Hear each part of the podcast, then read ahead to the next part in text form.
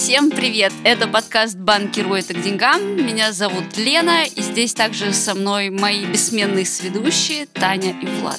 Привет! Ведущие, ведущие, да, всем привет, дорогие друзья.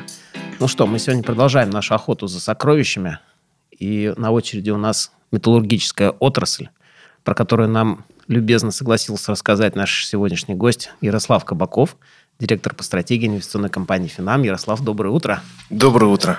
Я хочу сказать, я, Ярослав давно это самое держался. Хотел вам рассказать, что вы у нас проходите под кодом названием «Дядя Ярослав». Это самое прозвище вам дал Илья Коровин. Вы, наверное, его тоже, может быть, знаете заочно. Он как-то очень хорошо подошел к этому, к задаче прийти к нам в гости, послушал все выпуски, в том числе тот, где вы были у нас в предыдущем сезоне, и сказал, что он представил себе такую передачу «Спокойной ночи, малыши», где такие там Лена, Таня, Влад, начинающие инвесторы. Филя, Хрюша, Степашка. Такой Ярослав большой такой. Знаете, как, если кто смотрел, там Валуев приходит к ним иногда в гости. Так что дядя Ярослав. Ну, замечательно. Что же могу сказать? Илья Коровин. Привет, Илья Коровин. Да, привет, Илья Коровин. Ну что ж, Ярослав, давайте стартовать. Я вот предварительно немножко подготовился. Мне, на самом деле, женщины, э, они устроили бунт, сказали, что больше не, не дадут мне задавать вопросы, потому что я задаю занудные и скучные вопросы. Они сейчас да будут задавать сейчас такое хорошие. Но я хотел для затравки один спросить, потому что я, пока готовился, зашел на сайт Московской биржи, нашел там э, специальный индекс металлургов и добытчиков и увидел, что он себя ведет прям как-то совершенно феерически. Он э, вот в феврале упал вместе со всеми. Э, А потом буквально в марте вообще отрос и побежал вперед. И вот прям интересно, что же там такое, из-за чего это произошло. Ну, вопрос, конечно, интересный, как говорится. Ну, смотрите, если вообще рассматривать так глобально металлургию, металлургия – это опережающий сегмент мировой экономики. То есть, если мы говорим с вами о циклах, а мы всегда говорим, когда мы говорим про экономику, мы говорим про циклы, то металлургия, старт роста металлургии – это в первую очередь показатель именно запуска нового цикла. А у нас была проблема. Проблема заключалась в чем? В том, что мы находились в окончании предыдущего цикла вот где-то на периоде восемнадцатого-девятнадцатого годов. И так получилось, что вот окончание цикла, стимуляционная политика центральных банков наложилась в том числе и на пандемию коронавируса.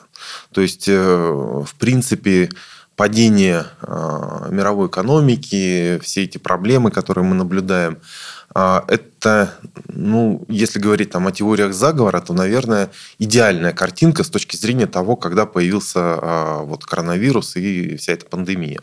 Но центральные банки начали понижать процентные ставки до коронавируса, то есть до того момента, когда вот проявились такие кризисные явления.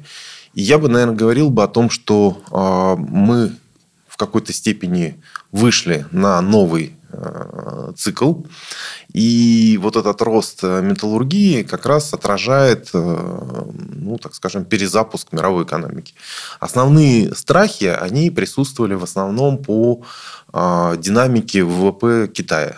То есть Китай мог в действительности очень сильно затормозиться с точки зрения роста, и тогда бы мы, ну, не знаю, пришли бы к мировой рецессии на достаточно длительный период.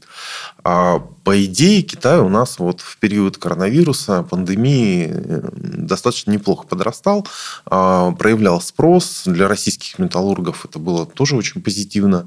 Ну, практически вот Китай вытащил российских металлургов, можно так говорить. И вот такой глобальный взгляд, это, конечно же, говорит о том, что металлургия э, вошла в новый, э, ну, кто-то говорит там про суперцикл, э, кто-то говорит просто про цикл. Но по большому счету это такой позитивный э, сигнал для всей мировой экономики. А я еще, знаете, посмотрел сейчас и вижу, что там входит в этот индекс, Москов... ну, который Московская биржа считает для металлург... металлургов еще и золотодобытчики. А там же золото... стартовал еще очень сильно. Да, конечно же. Золото. Но по золоту здесь тоже такая двоякая ситуация. Почему? Потому что э, по поводу золота у нас очень много мифов, с одной стороны. С другой стороны, конечно же, мы наблюдали глобальный приток средств в золотые и ти эф, и спрос вот со стороны частных инвесторов очень сильно подстегнул спрос на такой инструмент. Ну да, и, конечно же, российские золотодобывающие компании, они очень, так скажем, активно реагируют на динамику цен на золото. А в целом все-таки по металлургической отрасли какие перспективы на ближайшее время? Ну, перспективы, опять же, повторюсь, для металлургии это некий, так скажем, формат вот, цикла. Да? То есть, если мы входим вот в тот самый, самый замечательнейший суперцикл, то для металлургии это, конечно же, позитив, максимальный позитив на ближайшие пару лет точно. Вот. Но, опять же, в зависимости от сегмента. Промышленные металлы, черная металлургия, прокат, то есть, там, не знаю, алюминий тот же самый и так далее. А какие там вот основные потребители у этого сегментов? У этих сегментов, наверное, разных, да, там цветные металлы, черные. Ну, понятное дело, что у цветных металлов это все, что связано с электроникой, с высокотехнологичным производством и так далее. То есть, ну, не знаю, там, Титан, тот же самый, Ависма, да, наша угу. компания. Вот она, видимо, сейчас не очень, так скажем, позитивно будет отчитываться за двадцатый год. Почему? Потому что авиаперевозки снизились, производство самолетов тоже снизилось, а основной потребитель там авиастроение. Титан, потребление титана и так далее. А вот если говорить про Русал, ну, вообще я считаю, что Русал сейчас выглядит как такая звезда на российском фондовом рынке. Почему? Потому что ну, спрос на алюминий подрастает, и плюс ко всему у Русала неплохая, так скажем, база с точки зрения углеродного выхлопа. Да. Мы же сейчас все, так скажем, переходим на экологические стандарты, и у Русала очень, конечно же, сильные позиции. Если говорить про черную металлургию, ну, понятно, что вот наша тройка, я бы так сказал, Северсталь, эн эл эм ка, эм эм ка, они выигрывают, конечно же, от промышленного роста, от там, строительства, то же самое, как бы очень взаимосвязанные отрасли. И спрос со стороны, ну, не знаю, Китая, внутреннего российского рынка, он, конечно же, очень сильно отражается на финансовых результатах. А какие есть еще звезды? Мне вот прям сразу хочется узнать. Ну, в действительности, вот российская тройка, она, да, они все равно остаются звездами. Очень, так скажем, немножко разная ситуация. Северсталь выглядит посильнее, я бы так сказал, и с точки зрения объемов, и с точки зрения структуры компании. Но стоит учитывать, что и Северсталь, и эн эл эм ка очень очень неплохо подросли за последнее время, то есть они достаточно сильно подрастали в цене. ММК, они ориентируются на внутренний спрос, там порядка восемьдесят процентов продукции уходит на внутренний спрос. Ну, у них, опять же, очень гибкая дивидендная политика. Вот, они, я бы так сказал, немножко подзажали дивидендов за первое полугодие. Металлурги в основном платят квартально свои, да. Вот. И у нас совсем недавно было, были встречи с Северсталью, с эн эл эм ка, с эм эм ка. Вот. эм эм ка сказали, что да, будут выплачивать дивиденды более высокие за счет того, что немножко сэкономили в первом полугодии, когда общая обстановка была не сильно понятная, что будет mm. дальше. Вот. А если говорить про эн эл эм ка, ну вот сейчас из текущих, так скажем, показателей у эн эл эм ка снижается дивидендная доходность, то есть она она достаточно сильно снижается. Но если говорить там про среднесрочные и долгосрочные перспективы, все равно компания ну, достаточно сильная. Вот. Поэтому звезды для российского рынка это все равно остаются звезды, первый эшелон, во многом первый эшелон. ММК отстает от коллег, ну и по объемам, и по структуре, и так далее. Есть еще у нас Евраз. вот, Евраз. Но в Евраз торгуется у нас на Лондоне, а на России у нас торгуется Распадская. Вот. Распадская – это как сующийся уголь, ну, тоже практически металлургия по факту. И сейчас Евраз, видимо, будет консолидировать активы угольные на Распадской. Тоже интересная бумага. Почему? Потому что ну, фундаментально сильно недооценена. А вот если говорить про прям... текущие звезды, это, конечно же, у нас ГМК Норникель, это Русал. Причем эти две компании связаны очень сильно друг с другом за счет того, что Русал владеет пакетом в ГМК Норникеле, ГМК Норникель выплачивает высокие дивиденды, Русал закрывает свою долговую нагрузку дивидендами от Норникеля. И в текущем моменте вот эта связка, которую мы видели, в том числе вот авария на ГМК Норникеле с разливом, по идее негативна в первую очередь для Русала. Сейчас резко меняется вот структура потребления алюминия. И происходит рост цен на алюминий, то есть финансовое положение Русала улучшается. Плюс ко всему на двадцать первый год оканчивалось как раз соглашение между ГМК Норникель и Русалом по выплате там, шестьдесят процентов от EBITDA как раз на дивиденды. И в принципе у Русала, я так понимаю, в прогнозах все равно стояло, что они потеряют определенную часть дивидендной доходности от ГМК. Я думаю, что Русал вполне сможет справиться с текущими, так скажем, особенностями вот соглашения, выплаты штрафа ГМК Норникель. Ну и плюс ко всему он может в течение года неплохо стрельнуть наверх. А вот риски, все-таки их нельзя не учитывать. Какие могут быть риски при инвестировании вот в металлургическую отрасль? Ну, риски, риски у нас одни и те же, в принципе, для всего российского рынка. Они связаны в первую очередь с санкциями. Но вот если мы говорим про Русал, вероятность, мне кажется, маленькой, но она присутствует. Это, во-первых, санкции, которые были наложены на Русал со стороны США. Вот. Ну, если вы вспомните, да, там, Русал, часть активов...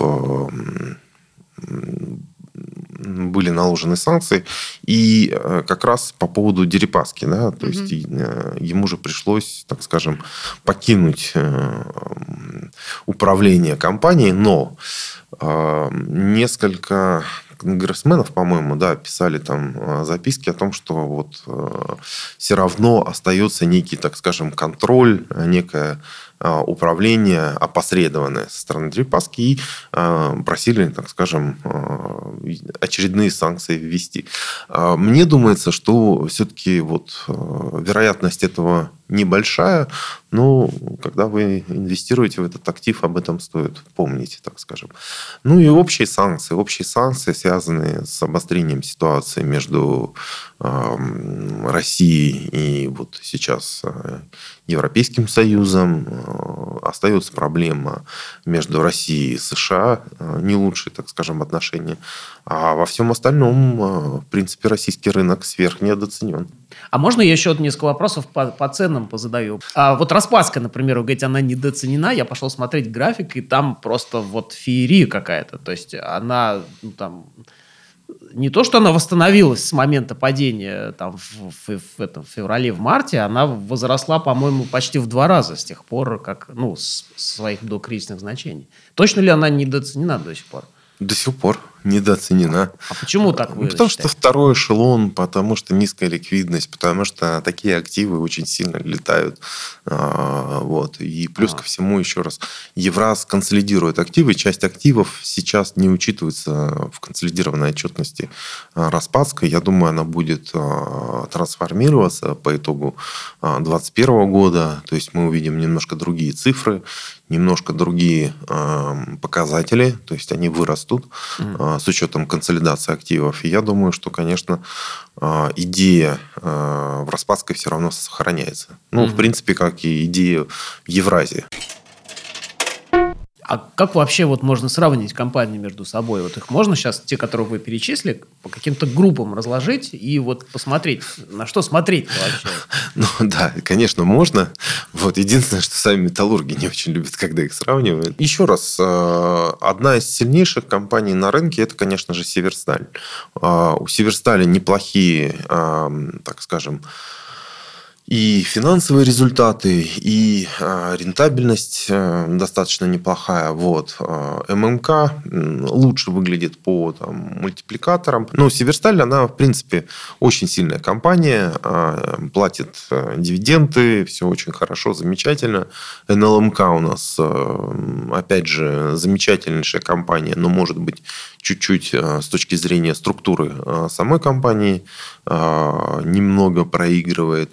Вот. Наиболее зависимая это все-таки ММК. ММК по объемам самая небольшая компания вот среди тройки. Но они выглядят, опять же, повторюсь, с точки зрения там, своей финансовой структуры, своих финансовых результатов лучше всех на рынке. Но еще раз повторюсь, если вот, там, покупать металлургов, мне думается, сейчас небольшой все-таки будет передышка после такого активного роста за последние полгода. Почему? Потому что все компании неплохо подросли.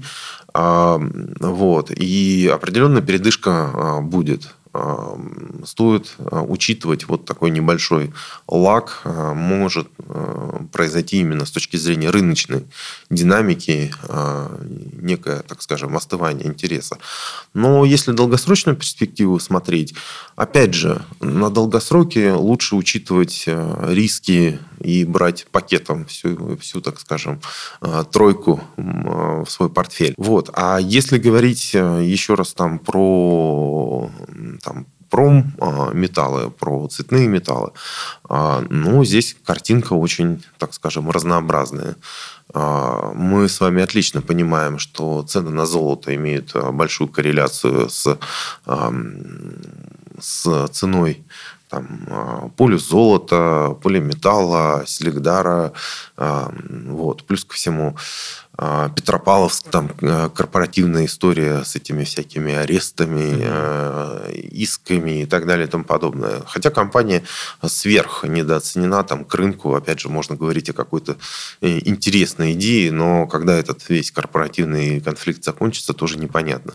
Полюс Золото, крупнейшая компания, в принципе, вот они разрабатывают там сухой лог и при, выйдут на ведущие места в мире по добыче.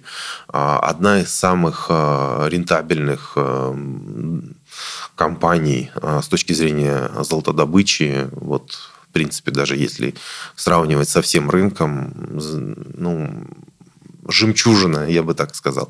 Но инвесторы будут очень-то, еще раз повторюсь, очень нервно реагировать на динамику цен на золото. Хотя, опять же, сравнивать впрямую золотодобычу и цены на золото не совсем, ну, мне кажется, верно. Да? Почему? Потому что, еще раз повторюсь, вот объемы необходимо анализировать, положение компании на рынке, к металлургии в текущем моменте стоит внимательно относиться. относиться именно э, каких-то локальных э, движений. Вот. Но э, с точки зрения э, среднесрочных перспектив это один из самых лучших сегментов. Почему? Потому что, ну, вот у нас там джей пи Morgan сейчас объявляет о том, что э, мы там переходим э, в цикл роста сырья, э, да, там, или как они, э, пятый э, цикл сырья за последние сто лет. Будут вроде как расти и цены на металлы, и цены на, на там, commodities, нефть и так далее и тому подобное. Поэтому мировая экономика без металлургии никуда не денется. А если говорить про вот, проекты, связанные там, с переоснащением мировой экономики, вот эта, так скажем, новая энергетика, которая должна прийти, она, конечно же, будет создавать огромнейший спрос и на цветные металлы, и я думаю, что те же самые замечательнейшие электрокары для того, чтобы, так скажем, запустить всю эту отрасль, потребуется огромнейшее количество и различного рода металлургии. Прям уже захотелось что-нибудь прикупить. У меня, да, кстати, слушайте... Северсталь и ММК у меня, кстати, есть уже в портфельчике. У меня тоже есть Северсталь. И она хорошо себя вела, Северсталь. Прям, прям процентов двадцать мне принесла. Ну, замечательно. Мы, это самое, да. Диверсифицируйте. Вот опять же, многие проводят э, вот этот анализ, сравнительный анализ между золотом и остальными цветными металлами. Я считаю, что это, конечно, не совсем э, корректно, но в любом случае, да, цены на золото оставили далеко позади и э, платину, и э, палладий. И, в принципе, сейчас мы э, наблюдаем некую, так скажем, некое ускорение в этих актив, э, в, этих, в этом сырье для, э, по отношению к золоту. Ну вот серебро тоже неплохо стрельнуло. Вы, наверное, знаете эту историю там с сообществом Reddit, да, когда... Но вроде говорят, что крупные фонды просто использовали эту историю для того, чтобы раскачать рост цен на серебро. Mm. Вот. И с ростом цен, когда произошел рост цен на серебро, неплохо выстрелил тот же самый полиметалл. По-моему, в моменте они там на восемь процентов подрастали. Ну, вот такие истории, опять же. История очень, мне кажется, классная. Это с оловом. Олово – это вообще отдельная история, которая, да, может захлестнуть ваше воображение полностью. Есть такая страна Мьянма. Мьянма, да. Да, там произошел переворот. Вот, это основной поставщик на мировой рынок олова. Да. Про олово вообще никто никогда не говорил. Я вот, вот сейчас заговорили впервые за много времени услышал. Интересно. Да. Последний раз в сказке. Оловянный солдатик. И, и да, у нас случился дефицит олова. А на российском рынке есть такая компания, называется Русолово. Да, да, это такой название. Глубокий. Ну, есть Русал, а есть Русолово. Почему нет? Да? Вот. И котировки что-то там с трёх тысяч рублей скаканули в район тринадцати тысяч рублей. О, это произошло за недельку. Себе. Да. При этом вот на фоне вот этого дефицита олова вообще, в принципе, никто и не знал, что у нас есть такая компания. Тикер Роло у нее. Да, тикер Роло. Никто и не знал, что есть такая компания, но состоялось интервью, акционеры сказали, что они собираются выходить, ну, то есть, на внешние площадки, на ай пи о, куда-нибудь там, не знаю, на Гонконг, на Лондон. Ну, в общем, что-то они такое сказали. И котировки, да, улетели на десять тысяч вверх в один день. Это было просто замечательно. Ну, вот если открыть финансовую отчетность, там пока не особо еще понятно, почему, так скажем, так растет эта компания. Но тоже вот одна из звезд металлургии, которая взлетела. Компания, конечно, не очень большая, но сейчас на олово, конечно же, огромнейший спрос. Вообще, знаете, мне нравится, что у нас, кажется, в этот раз охота за сокровищами, она прям удалась. У нас, да, и звезды, да, есть, и жемчужины. И олово. У меня вопрос к Тане и Владу. Вы так сидели в телефонах, вы купили уже что-то? Да. Я еще не купила, но у меня уже там в закладочках лежит, да. Извините, конечно. Я прям вижу, что в этот раз меня решили обойти. Обычно я первая покупаю. Но мы вот взяли твою тактику. Вот из всего но этого у меня теперь вопрос. Что лучше брать-то? Там столько всего что интересного, делать? Да. Что делать-то? Я уж прямо, у меня руки чешутся. Я денег закинула еще на счет. Ну, если брать именно в такой какой-то локальной истории, краткосрочной, я бы, наверное, все-таки, да, смотрел бы и «Русал», и ГМК Норникель, mm-hmm. и, может быть, ММК. Вот. Ну, mm-hmm. вот. Таким образом. Если все-таки в долгосрочную играть, то более широким спектром всех бы металлургов. Ага. Вот. А лучше всего и ти эф металлургический. Ну, золотые э, фонды есть у нас на российском рынке, это точно. А ну, тот же самый Finex, у них есть э, фонд золота. Да, у нас в Стане есть, да. Мы купили ага. давно еще. Вот. Но он как-то не очень радует. А именно по металлургии, ну, я думаю, они появятся скоро, в ближайшее время. Да. Здорово. Ярослав, вот я все-таки хожу, все смотрю за котировками, смотрю, что очень многие восстановились, металлурги, с которых вы говорили, да, перечисляли, и многие даже успели чуть-чуть как бы остыть, как вы тоже говорите. А вот Ависма, она как-то еще не доползла до своих максимальных значений. Можно ли здесь делать ставку на восстановление авиапромышленности и спроса на титан? Можно, но это все-таки, наверное, ближе к концу двадцать первого года, mm. начало двадцать второго. Но, опять же, если мы здесь увидим какой-то резкий спрос со стороны, ну вот будет восстанавливаться авиаперевозки, авиасообщения между странами.